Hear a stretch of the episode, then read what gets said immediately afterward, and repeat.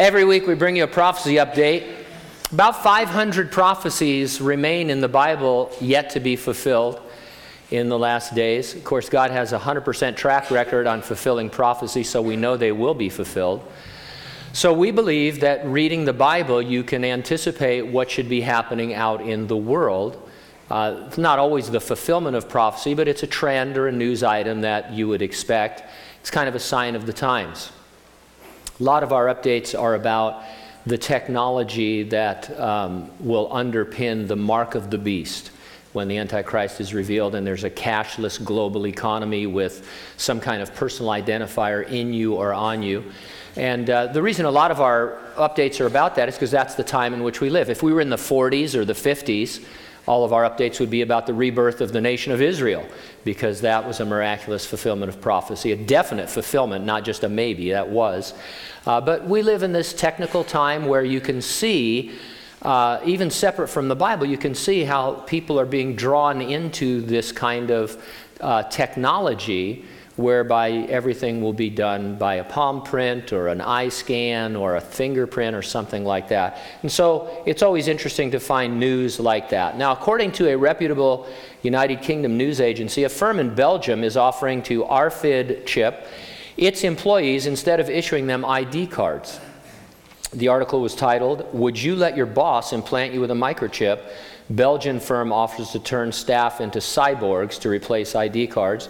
And here's some excerpts from the uh, article. Workers at a Belgian marketing firm are being offered the chance to have microchips implanted in their bodies. The chips contain personal information and provide access to the company's IT systems and headquarters, replacing existing ID cards. New Fusion, a marketing firm in Belgium, is offering the chip to its employees. The chips are inserted between the thumb and index finger. Now, that would bother me. Wouldn't that bother you? I'd have a tick. I'd be doing this all the time. I wouldn't be able to get any work done because I'd be feeling for my rice sized chip. But anyway, that's what they're doing. A growing number of people and businesses are choosing to adopt this practice. It's called biohacking. Implant kits can be bought online and include a sterile injector with a preloaded chip and gauze for wound care. We've reported on this before. You can do this yourself at home. Um, I, I wouldn't recommend it just yet, but anyway. The chips can be used for a range of applications from allowing access to property to logging into your computer or even starting your car. It's believed that there are 10,000 people across the world using microchip technology inside their bodies, and I think the number is probably a lot greater. As I said, not to worry though, the mark of the beast, whatever tech eventually becomes its foundation, that cannot occur until midway through the future Great Tribulation.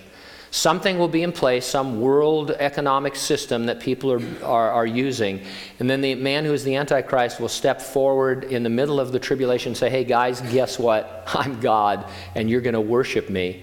And if you don't, you're not going to be able to buy or sell anything, and I know where you are because of this technology, and I'm going to kill you. And it'll be a powerful incentive to follow him, but if you do, it'll be all over. And so that is in the future as Christians in the church age, Jesus promised us and his disciples promised us, we won't have any part in that future great tribulation. He said he would come to resurrect and rapture the church uh, as an imminent event, certainly prior to that. Uh, in the book of Revelation, we're told he will keep us out of the time of great trouble that is coming upon the world. And so the only real question this morning is Are you ready for the rapture? Are you a Christian ready for the rapture? If not, get ready and stay ready and then keep looking up because, ready or not, Jesus is coming.